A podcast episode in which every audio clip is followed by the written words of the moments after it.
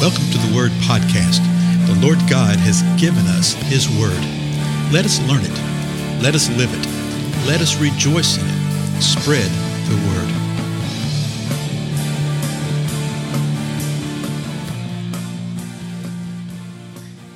Blessings, everyone. This is Dale. Thank you so much for joining with me. Well, we've arrived at Revelation 16, so let's jump right into it because there's much to be seen over the next couple episodes. Remember, John is seeing all the stuff in heaven. The Lord keeps drawing attention to things. There's signs, there's wonders, there's angels coming forth doing all sorts of things. There's voices coming from within the temple, from uh, the four elders, just uh, a cacophony of events. Well, Revelation chapter 16, verse 1 says this Then I heard a loud voice from the temple saying to the seven angels, remember there were seven angels that had been given uh, bowls, each one of them bowls, and the a bowl was the wrath of God.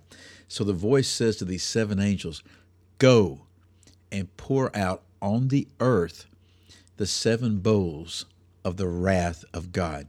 And we'd seen previously that these bows were the completion of the wrath of God, of the day of the Lord. Uh, I believe that the trumpets and the bowls both are the wrath of God. Uh, we, as believers, if you're a true believer, you've been promised to be spared the wrath of God. Yes. Okay. So fret not over the wrath of God, but we will experience the wrath of Satan the great tribulation. That's what the great tribulation is. But the scripture shows us what's going to happen to those who are remaining on earth. And the reason we're told this is where we can tell them what is coming, what is happening. So he says, Go and pour out on the earth the seven bowls of the wrath of God. Verse 2. So the first angel went and poured out his bowl on the earth, and it became a loathsome and malignant sore on the people who had the mark of the beast and who worshiped his image. Now, what we're going to see is that these bowls come in, in very rapid succession with one another. Uh, as a matter of fact, I, I, believe that all these bowls take place within about a 25 day period. And there's reasons for believing that. And there's there's times that I wish we had more than a podcast because I could show you a chart. you know, a chart's worth a thousand, ten thousand words. But uh, I believe that this is going to be taking place at the last 30 day period, uh, one of the last 30 day periods that you see at the end of the book of Daniel in chapter 12. And so the first angel pours out this bowl, and, and there's these horrible, loathsome, malignant sores, and it's on the people who had the mark of the beast and who worshiped this image. Now, a lot of times people will say, well, isn't that everybody? Isn't that everybody that's left on earth? No, not necessarily. No. And you sort of get that idea from Matthew 25, okay? But that's what's going to happen with these folks. Something else we're going to see uh, is that previously we had seen that when the trumpets blew, that a third of the earth was blood, a third of the animals died, a third of the fresh water was poisoned, that kind of thing. Now, with the bowls, everything's affected. For instance, verse 3 the second angel poured out his bowl into the sea and it became blood like that of a dead man, and every living thing in the sea died. Whereas before only a portion of things died, now everything is affected, everything dies. Verse 4 Then the third angel poured out his bowl into the rivers and the springs of water, and they became blood. So we do see parallels as to what occurred with the trumpets, okay, the same type of things but now it's a complete, total uh, uh, destruction of everything. And people say, well, why, why blood? Why all this kind of stuff? Well, guess what? The Lord tells us why. In verse 5, now listen to this. We're going to look at these next three verses, then we'll be done for the day and pick up the, the next bows later. Verse 5 I heard the angel of the waters saying, so here's what the angel of the waters is saying Righteous are you, who are and who were, O Holy One, because you judge these things. For they poured out the blood of saints and prophets, and you've given them blood to drink. They deserve it.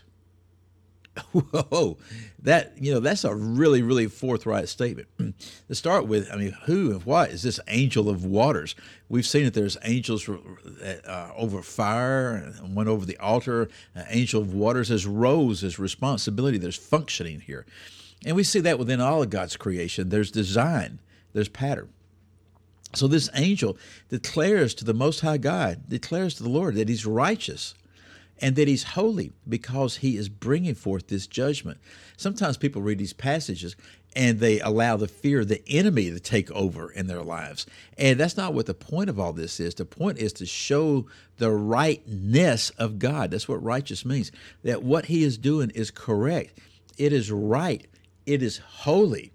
He's bringing forth this judgment because man had poured out the blood of the saints and prophets, particularly during the time of the Great Tribulation, when the man of lawlessness, the Antichrist, will attack Israel, the Jewish people, and the church, particularly at that time, but for all times.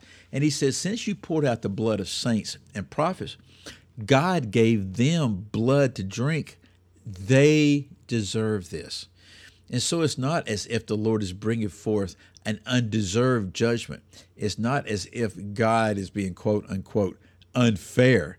Nothing could be further from the truth. So when this angel of the waters makes the statement, listen to this, verse 7, there was a response. And I heard the altar saying, Yes, O Lord God, the Almighty, true and righteous are your judgments. So it says the altar says this and I don't know if it's those that are gathered around the altar, or could it be the altar itself? We see some wild things that are happening uh, within glory. But it's a proclamation and an affirmation from a testimony of two right here the angel of the waters and the voice from the altar. And it says, Yes, O Lord the Almighty. And then it agrees, True and righteous are your judgments. The judgments of the Lord God are beyond reproach. When we see these things that are happening in these last days, particularly the last moments right here, when the wrath of God is being poured out, all too often people will sit there and wonder, well, that seems to be rather harsh.